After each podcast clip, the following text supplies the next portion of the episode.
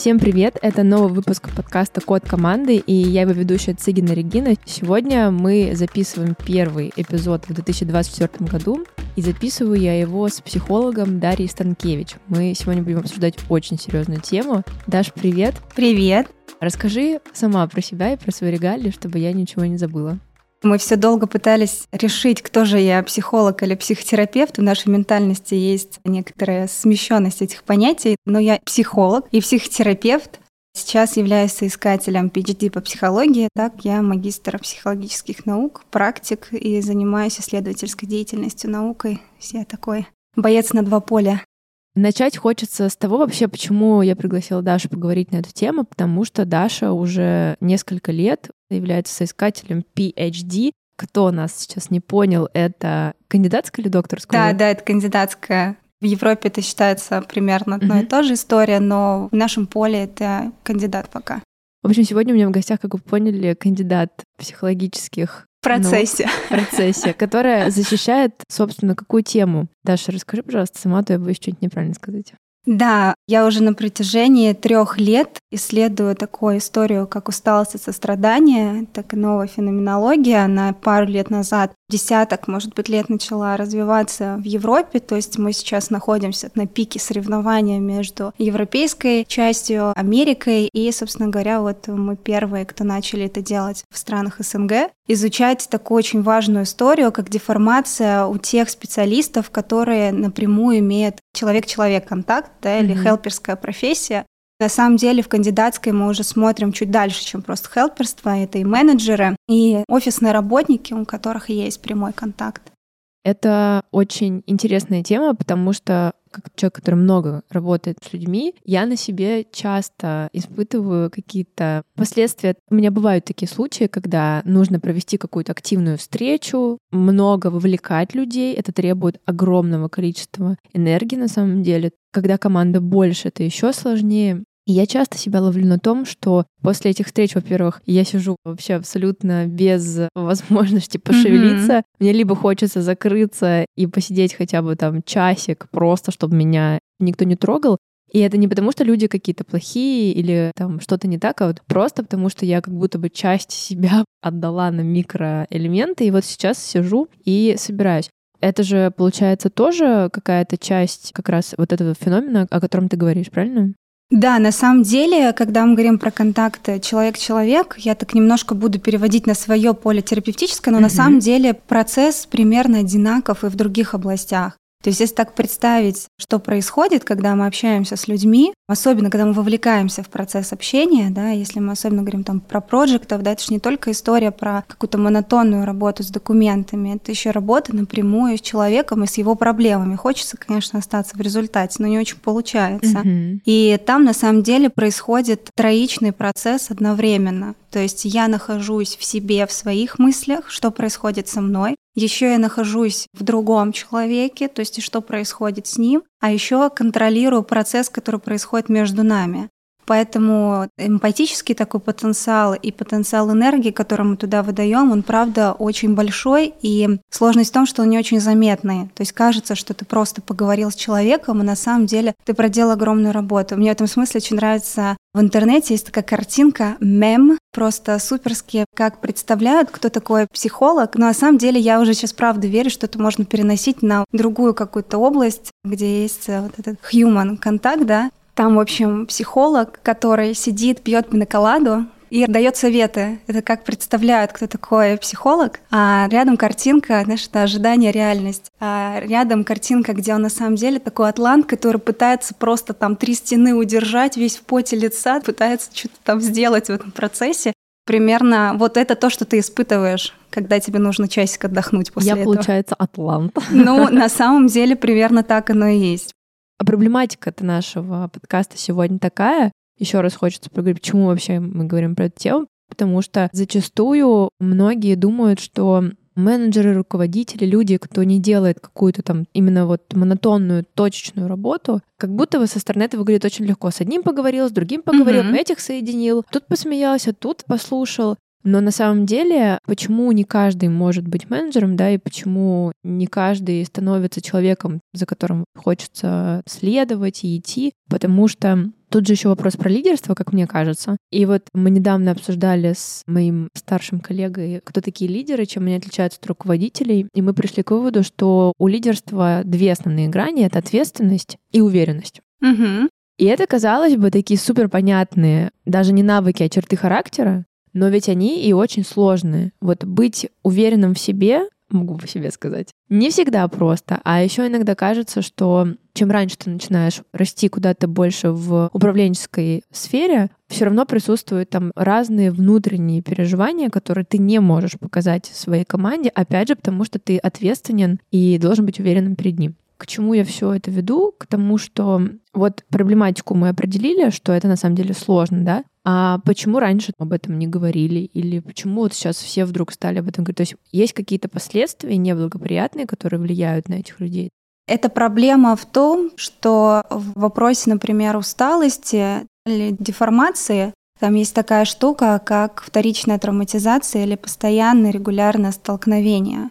То есть, когда мы говорим про work-life balance, это история пригодна, когда мы говорим, например, истории выгорания, то есть есть монотонный процесс, мы просто устали эмоционально, истощились, дали физиогенная астения какая-то, то есть мы устали такое? физически. Физическое переутомление или эмоциональное переутомление — это как бы первичные такие процессы. Там, да, там подойдет история разграничения между работой и отдыхом. Хотя сегодня, на самом деле, это очень сложная концепция, особенно если мы будем говорить про историю достигаторства и посмотрим просто в социальные медиа, увидим, какой объем такой идеологический, что двигаемся, двигаемся, двигаемся. И правда, история рыночной экономики, она действительно нас очень сильно разогнала. То есть менталитет и наш образ жизни сильно изменился. Отсюда эта идея тоже появилась. Но если возвращаться к вопросу, почему это стало проблемой, то, что мы сталкиваемся с этим стрессом, со стрессогенной какой-то средой регулярно, и просто разграничивать себя уже достаточно сложно, потому что так или иначе, не знаю, может быть, ты скажешь по себе, но вот даже по своей профессии, хотя у нас есть целый блог, где тебя учат абстрагироваться от проблемы клиента или пациента, это сделать достаточно сложно. Или там, например, мы встречаемся с друзьями, и они так или иначе хотят задать какой-то вопрос о личном, бесплатный совет психолога, но ты понимаешь, почему это происходит, потому что сейчас такая среда. И быть просто сбалансированным заблокированном уже такая задачка со звездочкой, поэтому это проблема. Вы в конце пишете, что проблему нужно решать, потому что следствием станет экономические... Да, это напрямую экономические последствия. Давай, наверное, для таких больше прагматиков, если нас будут слушать, то почему это также важно и с экономической точки зрения людей хелперских позиций, профессий поддерживать? Давайте посмотрим просто на самых простых каких-то примерах. У нас есть ограниченный объем энергии его нужно еще как-то создавать на протяжении дня. Если я сталкиваюсь регулярно с травматикой или с переживаниями, или со стрессогенной средой и не успеваю восстановиться, Здесь можно ремарочку? Да. Стрессогенная же среда — это в том числе и большое количество принятия ответственных решений. Конечно. На самом деле, в принципе, мы говорим от того, что выбивает нас это какого-то уравновешенного состояния. Это может быть совещание, это может быть какое-то письмо, это может быть просто монотонный объем работы. В общем, то, что вызывает у нас еще состояние какого-то некоторого дискомфорта. Но я вообще не могу сказать, что работа — это что-то прям про суперсильный комфорт, потому что там много каких-то действий, которые нам не свойственны. То есть мы их делаем впервые и так далее. Даже на самом деле монотонная работа достаточно большой стресс, потому что там снижается интерес, любопытство. Ну, в общем, это не самая комфортная для нас история. Mm-hmm. И, соответственно, если мы с этим сталкиваемся регулярно, то у нас падает такая штука, как потенциал сострадания, потенциал эмпатии, в общем, в принципе, интерес к процессу, и начинается первая ступень — это выгорание потихонечку. А выгорание — это напрямую связано с чем? Ну, вообще с работоспособностью. Соответственно, эмоциональная составляющая вашей команды напрямую будет влиять на результат, на деньги, на результат материальный, то есть какой итог приведет ваша команда. Ну и, соответственно, это от тактики до стратегии это очень сильно будет влиять. Сейчас нас послушают все, кто работает в постоянном режиме дедлайнов.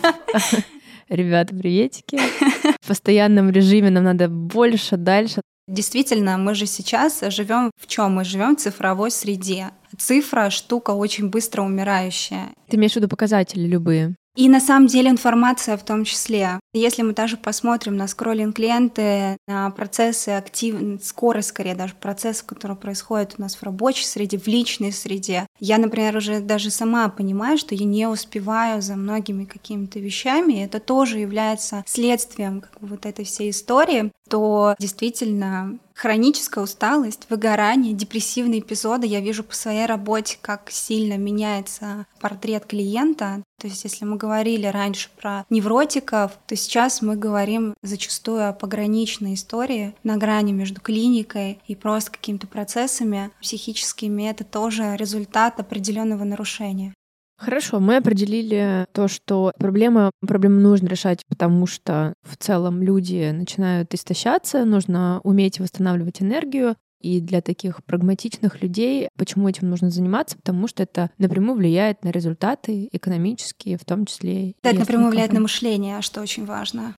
Я, кстати, согласна. Под конец 23 года я прям почувствовала, как я устала. У нас еще была встреча общекомандная, и прям чувствовалось реально, как мы устали. Мы сделали очень крутые результаты, мы большие молодцы, но прям по голосу было слышно, несмотря на то, что мы все были онлайн, что мы реально устали. Я вот могу по себе сказать, что иногда ты начинаешь на таких хаях, на драйве, сейчас мы все сделаем, и ты начинаешь делать, делать, делать, делать. Плюс ко всему я человек, в принципе, такой очень энергичный, импульсивный, и умею отлавливать свои вот эти вот верхние точки, потому что на них обычно что-то и хорошее делается. Но я понимаю, что когда ты устаешь, если ты начинаешь это игнорировать, то для меня первый звонок того, что я очень уже устала, когда я понимаю, что какие-то события, слова людей, какие-то задачи по работе не самые приятные. Если бы раньше я к ним такая, а, ну ладно, сейчас все равно решим, то в момент, когда я понимаю, что начинает меня раздражать уже, они прям вызывают во мне негативные эмоции, и я становлюсь не очень приятным человеком.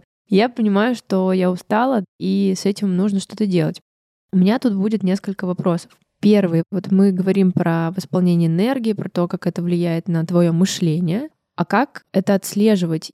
Мне кажется, что ты можешь это отслеживать, если у тебя уже, во-первых, был какой-то пограничный как раз случай какого-то сильного выгорания, не дай бог, каких-нибудь истерик и так далее. Либо ты должен быть в терапии. Вот как нам, людям, кто работает человек к человеку, кто много берет на себя ответственности, принимает много важных, сложных решений на работе, как нам себя сохранять? И как отслеживать, предотвращать это? Очень бы хотелось ответить пятью какими-то, да, как да, да. семь эффективных навыков, но на самом деле это действительно большой глобальный вопрос, который я бы назвала между что-то осознанностью, критическим мышлением, то есть вообще глобально процессом Хочется сказать, насколько ты осознаешь, где ты находишься, с чем ты взаимодействуешь и что тебе с этим делать. Вот такой процесс. То есть терапия, какие-то там книги, саморазвитие, медитации — это уже некоторые инструменты, которые mm-hmm. будут этим помогать что-то делать.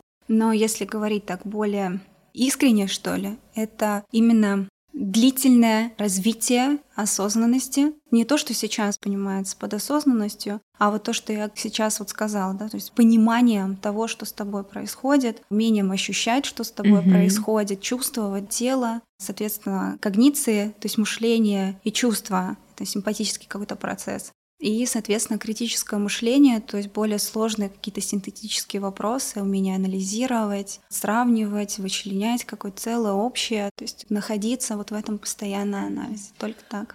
Классная точка, которая тоже вызывает у меня вопрос, что касается ощущения себя, где ты, что ты, что с тобой происходит. Здесь вроде бы, вот по моим личным ощущениям, натренировать эту мышцу довольно просто. У меня раньше такого не было. Я тоже не понимала, где я, что и что со мной происходит. Но вот за последний год во-первых, я начала много заниматься спортом, и я все-таки mm-hmm. поняла, как наш мозг и наше тело, как они вообще связаны. Можно назвать это интуицией, можно, наверное, назвать это осознанностью. Я не буду подбирать одно какое-то слово, могу только сказать, что мне спорт помогает как раз-таки лучше себя ощущать именно в этом физическом мире. То есть я стала чувствовать, когда мне страшно, где у меня сжимается, когда я зла, где у меня там тоже что происходит mm-hmm. именно по телу. Вот этот вопрос мне понятен, как его контролировать. Но что касается критического мышления, особенно сейчас, вот как ты уже сказала, в эру, эпоху digital а, информационного шума, что есть критическое мышление?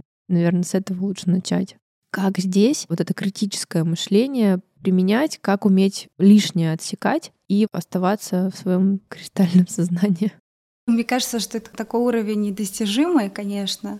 Сейчас, когда слушала твой вопрос про то, что такое критическое мышление, вспомнила, что пару лет назад вышла статья, где более, по-моему, 30 определений, что такое критическое мышление. Это сегодня достаточно дискуссионный вопрос, потому что нет какой-то части мозга, какой-то определенной зоны, которая бы отвечала за критическое мышление. То есть это такой сложный синтетический процесс, который направлен на решение каких-то задач.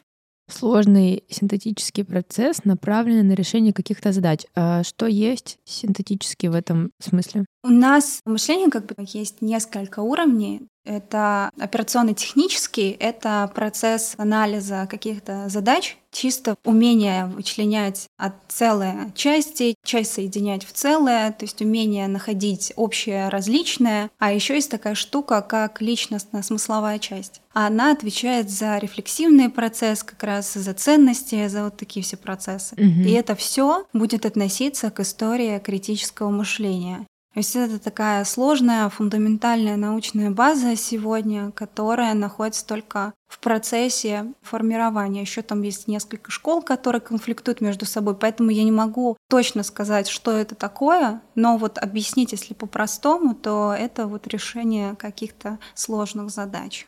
Критическое мышление — это наша базовая настройка или это как бы нам всем дано, но нужно его развивать? Есть история, что нам что-то дано, в принципе, даже в игровой практике еще с детства ребенок учится соединять, разделять, задавать вопросы. Это тоже является частью критического мышления. То есть, если вы спрашиваете, есть ли у вас критическое мышление, сейчас кто-то из слушателей задумывается, а если оно у меня, поздравляю, но у вас есть. То есть, в принципе, умение задавать вопросы и подвергать сомнению что-то, это и есть процесс критического мышления. Другой момент, насколько оно развивается и насколько у нас сегодня создана среда для развития. Потому что если мы посмотрим под какой-то образовательный процесс, вот я, например, помню по себе даже, несмотря на то, что я училась в физико-математической школе, это достаточно как раз про критическое мышление, про умение а каких- каких-то вариативных ответов, поиск, все равно были дисциплины, где тебя уравнивают. Есть вот такая аксиома, и вот она как будто бы не подвергается сомнению эта идея, что что-то невозможно подвергнуть сомнению, в принципе, является обратной стороной критического мышления. То есть это то, что убивает, грубо mm-hmm. говоря, его.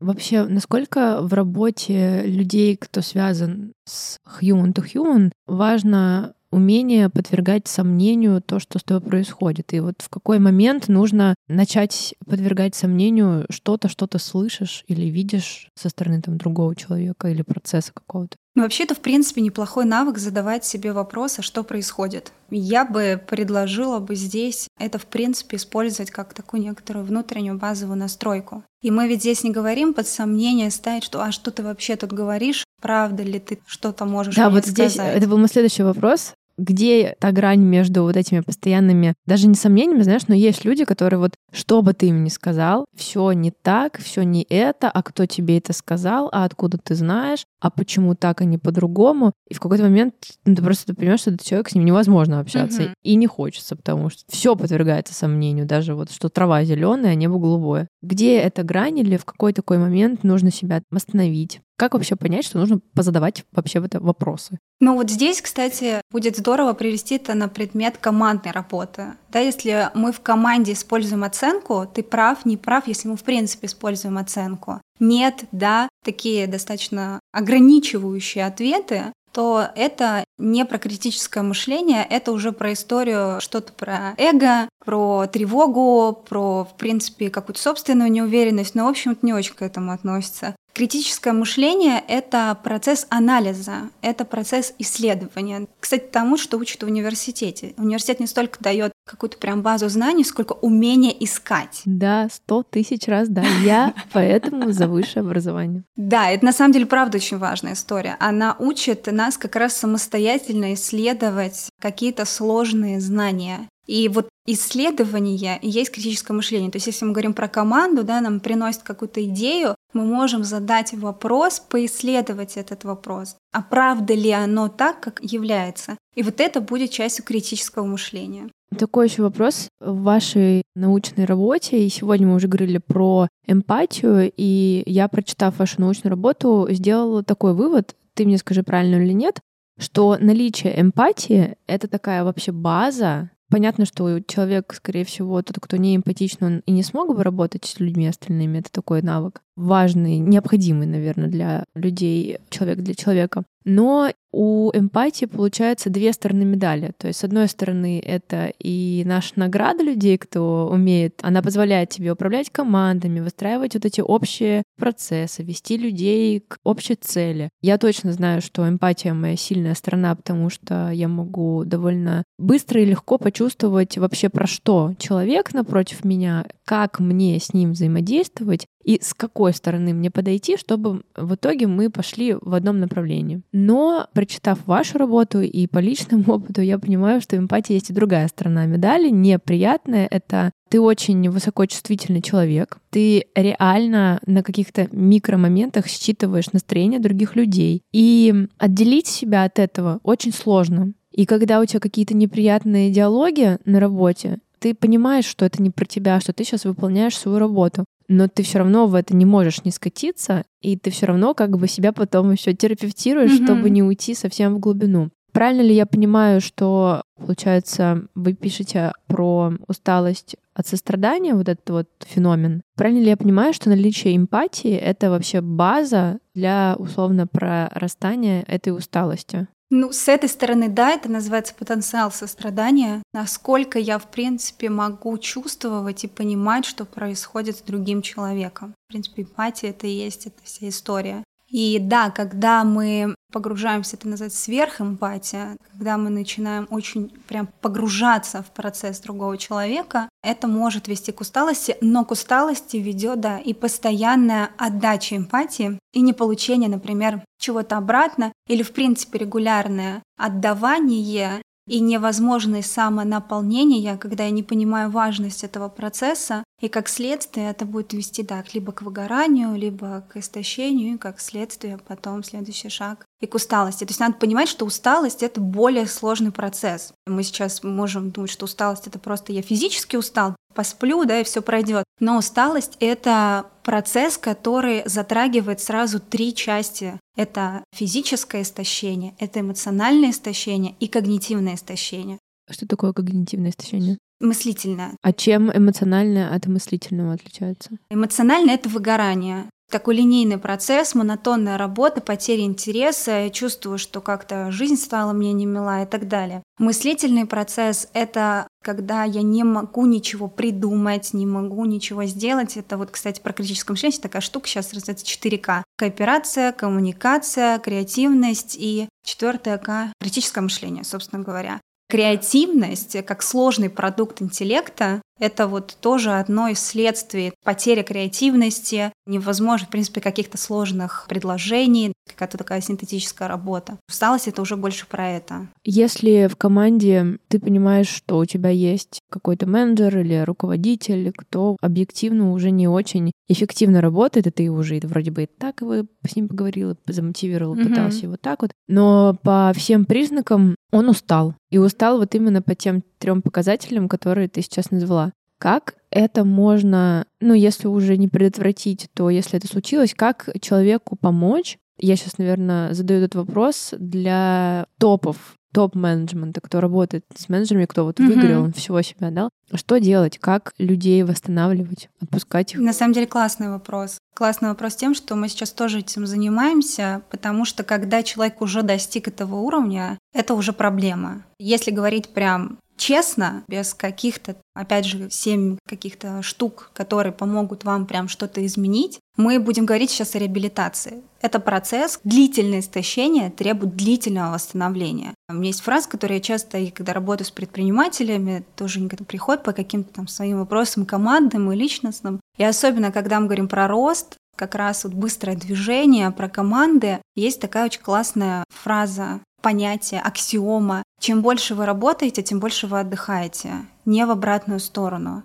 Потому что вот этот тот самый потенциал энергии у нас супер ограничен. Когда вы видите, что человек уже на трех уровнях у него происходит уже как-то деформация, повреждение или истощение, это говорит о том, что человек как минимум пора в отпуск и в какую-то реабилитацию. Даже просто выходной ему уже навряд ли поможет. Потому что если мы говорим про начальные стадии, это еще поможет отпуск. А если мы говорим уже про более затяжной процесс, это уже симптомы, которые схожи ПТСР, то есть посттравматическое стрессовое расстройство. Какие это симптомы? Это депрессивные эпизоды, суицидальные эпизоды, это физиогенная астения, которая уже требует медикаментозного сопровождения. Что такое физиогенная Это то, что вот мы говорили в начале, истощение физическое. Угу. То есть это процесс, когда у меня проблемы со сном, нарушение сна. Это тоже история, которая сегодня зафиксирована КБ-11, КБ-11, я думаю, да, этот перечень заболеваний различных, куда они все закрепляются, и по ним можно делать диагностические какие-то исследования. И сегодня хроническая усталость, эта вся история, это тоже часть уже в МКБ-11. Но, к сожалению, в европейском сообществе это более развитая история деформации, чем у нас. Если говорить о том, что делать, то надо изначально вводить такие системы, саморегуляция, регулирование команды, которые как раз помогут на ранних стадиях замечать, что с вашим сотрудником что-то не то. И, кстати, то, что ты говорил про раздражительность, это один из первых признаков того, что вы устали. Да, если вы вдруг вы чувствуете, что вы раздражительны, и это не очень для вас свойственно, вы не можете это контролировать, то есть с вами что-то происходит, вы прям вот не свой, знаете, там прямо из тела хочется вырваться, скорее всего, у вас уже началась первая стадия выгорания, в общем, усталости, такой физическое, эмоционального истощения. Хочется как-то на позитивный лад выйти. Правильно ли я поняла, что в любом случае вот вы начали сейчас изучать этот феномен, об этом говорить, широко распространять это на страны СНГ, но сто процентов у нас пока что еще в ментальности, в обиходе это не воспринимается как проблема, и люди, кто с этим не сталкиваются, наверняка захотят обесценить наличие вообще возможной такой проблемы. Но все-таки для тех, кто с этим столкнулся, и если со стороны высшего руководства или работодателя нет возможности, я знаю, что кто-то послушает, скажет, ну как я отпущу человека, кто занимает mm-hmm. какую-нибудь mm-hmm. руководящую позицию на долгий отпуск. С одной стороны, мы можем с тобой сказать, что ну вот так вот, значит, выстроить процессы, чтобы не было бас-фактора, и человек на себе все не замыкал, но с другой стороны, есть реальность, и действительно очень сложно, иногда очень болезненно и финансово дорого отпускать важного человека на длительный отпуск. И к чему я спрашиваю? Например, если ты тот человек, кто по трем всем показателям уже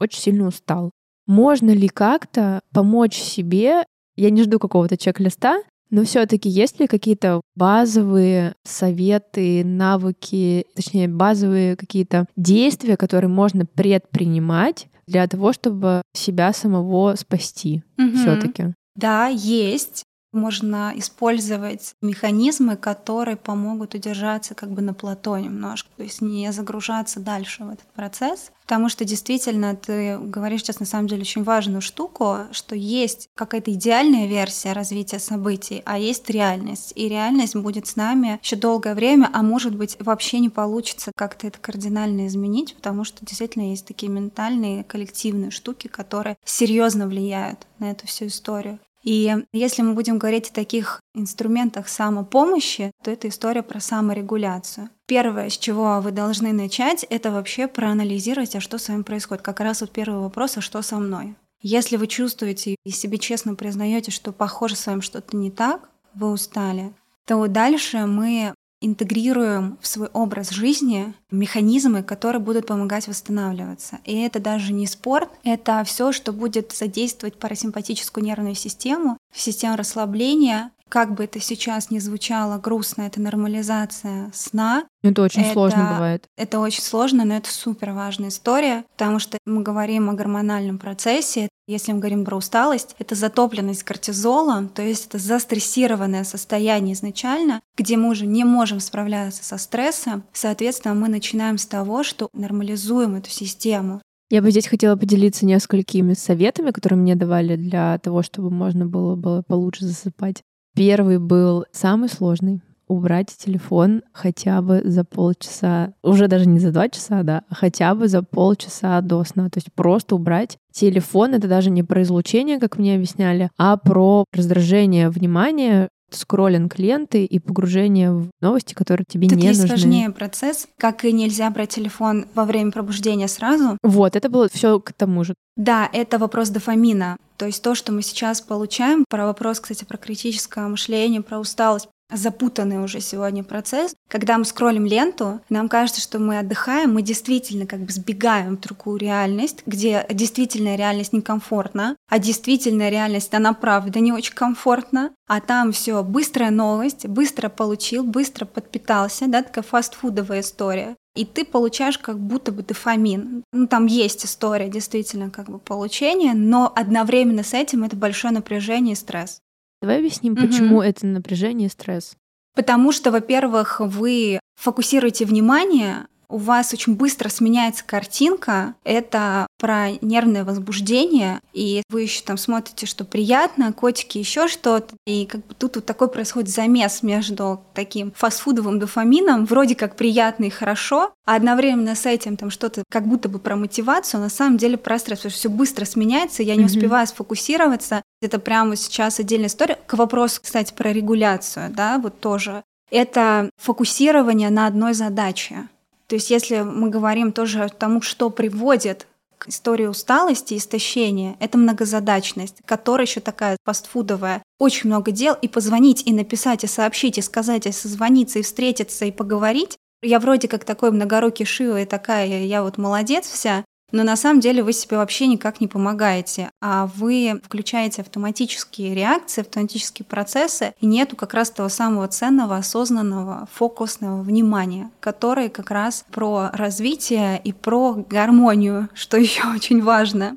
Поэтому помимо того, что вы налаживаете режим сна и фокус внимания вот на этот сон, на это спокойствие, состояние, Второй был совет — это выйти на улицу погулять хотя бы полчаса перед да, сном. Да, классная история. И оставить телефон дома. Ты знаешь, я сделала так несколько раз. Сколько раз ты залезала в карман посмотреть? Я не залезала в карман, но я не могла расслабиться на улице. Да, да, да. Я не могла расслабиться, потому что я себя чувствовала некомфортно. Угу. Начиная с того, что когда я это делала, выходя из дома, мой вот этот вот внутренний тревожный человек говорил, а если тебя убьют, очень срочно как все узнают, где ты? Вот на уровне таких глупостей тревожных но мне это помогло. У меня был какой-то очень такой сложный период, я плохо засыпала, в итоге стала лучше засыпать. Есть еще какие-то действия, как себе здесь помогать? Мне кажется, ты такую важную штуку затронула, как дайте себе время. Потому что когда мы в состоянии кризиса, у нас же блокируется мышление, на него не хватает уже энергетического ресурса, и у нас включаются такие архаичные, инстинктивные больше вещи, эмоциональная история. И тогда мы начинаем, как раненые звери, бегать во все стороны, что-то резко менять. Угу. Это как бы первая стадия выгорания, когда вы начинаете еще больше брать на себя работу, когда вам кажется, что ну сейчас еще сделаю, и сейчас наладится все. Вот это первое, что нельзя делать. Важно остановиться, посмотреть и принять, что вам нужно время. То есть у нас первый шаг был это что с тобой происходит, проанализировать. Второй шаг это не брать на себя еще большего. Да, и я бы даже бы сказала про остановиться. Ограничить себя только теми задачами, которые вы убрать не можете. Да, это про историю одна задача в день, три задачи в день, Самая неприятная часть для человека — это принять, что он не всемогущий, принять, что он не идеальный, и принять, что он сегодня действительно не может сделать больше, что он может. И это, кстати, к вопросу про рекомендацию, что делать руководителю, если он видит, что у него такой сотрудник. Здесь эта история уже не про результат. Сегодня эта история про то, чтобы дать ему тот объем задач, который он реально сегодня может выполнить. И это уже будет достаточно для него помощь, даст это время, чтобы он успел хотя бы немножко восстановить свой ресурс. Помимо того, что мы говорили про базовое физическое поддержание, сон, питание. Питание супер важная история на самом деле, потому что это опять же инсулиновые качели и вот эта вся история, то есть банальный гормональный процесс. Звучит так, что в момент, когда вы устали, по трем всем признакам, которые Даша уже назвала, нужно вернуться к базовым настройкам. Сто процентов. Сначала физика, потом психика. По-другому никак. К базовым таким супер понятным. Я всегда в такие моменты говорю себе, ну все, теперь я маленький ребенок, который да, еще да. пока ничего не умеет. Нужно его, самое главное, выспать, накормить, умыть, одеть. Старичковый образ жизни, но на самом деле да. с такой очень медлительностью, с такой заботой потому что это очень важная история в этот момент о себе позаботиться. И это сейчас не просто там слова психолога, это сейчас это модно всем говорить «позаботьтесь о себе». Это вопрос действительно выживания, это важно понимать, потому что следующий шаг — это только уже действительно поддержка специалиста. И, собственно говоря, даже здесь, если мы говорим про усталость, конечно, неплохо бы сходить в кабинет психологу и просто поговорить о том, что происходит, потому что история саморегуляции — это навык, который мы развиваем. Критическое мышление тоже. Последний вопрос хотела задать. Получается, саморегуляция и критическое мышление. Мы уже сегодня сказали, что он есть у всех. А вот в момент такой пиковой усталости критическое мышление, оно вообще где у нас? Оно притупляется или что? Оно, в принципе, блокируется, в принципе, мышление. То есть, если мы будем говорить о том, как реагирует наш организм на стресс, то там блокировка мышления. Мышление — это очень а мы разве не процесс. попадаем тогда в такую петлю, потому что как будто бы критическое мышление — это то, что нас должно вытащить из этого состояния, потому что оно как раз тебе помогает разделять. Оно не дает туда погрузиться. А если вот ты уже там, Если то... ты уже там, то ты уже там. То есть поздравляю, вы уже дошли до этой точки. Поздравляю, выиграли эту игру там уже действие идет от обратного. Мы сначала работаем уже с тем, что нас ограничивает. То есть сначала мы восстанавливаем, как с тревогой. Сначала мы уменьшаем тревогу, потом с ней работаем. Угу. Вот здесь то же самое. Критическое мышление, оно помогает, в принципе, какая осознанность, она помогает туда не опуститься как раз. И поэтому это то, что важно развивать. Почему говорится, что сначала физика, потом психика? Потому что пока мы не восстановимся, ничего развивать сложное угу. мы не можем. Хорошо, вот мы восстановились физически, а дальше что мы делаем с нашей психикой? Как мы эту осознанность, это мышление критическое поднимаем? Конечно, в идеальной истории это сходить к специалисту. Часто недооцениваем психолога, нам кажется, что мы туда идем только если проблемы. Мне всегда говорят, что к тебе идут либо когда проблемы, либо когда что-то очень надо спросить, либо когда ну совсем все плохо. Нет, на самом деле вопрос терапевта — это гигиена. Сегодня это часть гигиены, такой психической гигиены. И там есть более качественная возможность это развивать. Если у вас нет возможности, прям, ну, действительно, я не могу сегодня себе позволить или почему-то по каким-то причинам я не готов идти, то начните просто с процесса самонаблюдения. Такая психологическая штука называется метапозиция. То есть возможность посмотреть на процесс со стороны. Через что? Через дневники, через записи, через заметки. Научитесь просто отслеживать вообще ваши механизмы мышления. Чем вы мыслите, как вы реагируете. Это уже будет такой такой достаточно классный навык, такой рефлексия. Кстати, про вопрос про ленту. Почему это тоже история стресса? Потому что развитие... Лента в смысле соцсетей. Да, да, да, да. У нас вообще развитие, рефлексия происходит только в паузе. А когда мы скроллим ленту, этой паузы нет. Угу. И с одной стороны, мы как будто бы сбегаем из реальности, с другой стороны, у нас нет возможности тогда проанализировать, что с нами случилось. И вот это наличие паузы, почему мы останавливаемся? Мы формируем эту паузу, которая позволяет нам начать рефлексировать, то есть изучать, исследовать, смотреть со стороны, вокруг на 180 градусов, что с нами происходит. И вот это то, с чего мы можем уже начать и то, что нам может уже помочь замечать какие-то наши наклонения. Про какие-то курсы я на самом деле не могу сказать, что я не знаю какие-то супер классные курсы практического мышления, потому что это все-таки фундаментальная база. Люди в основном говорят про какие-то тренинговые штуки, но они уже достаточно поверхностные. Я всегда предлагаю начинать больше с исследования, замечания, то есть с нетворкинга, научиться разговаривать с людьми, слушать, слышать, что они вам говорят. То есть начинайте вот с этого процесса такого реально самоанализа. Очень помогает, очень классная история на самом деле. Даш, спасибо тебе большое. Получилось так интересно, мне кажется, так полезно. Мне кажется, этот выпуск нужно послушать всем, кто работает с командами, кто работает с менеджерами, для топ-менеджеров вообще очень полезно. Я вам желаю большого успеха в вашем исследовании и чтобы на территории стран СНГ этот феномен был признан и с ним начали работать. Я как человек, который, видимо, очень сильно к этому имеет отношение, в этом сильно заинтересована. Спасибо тебе большое, Даш. Спасибо вам.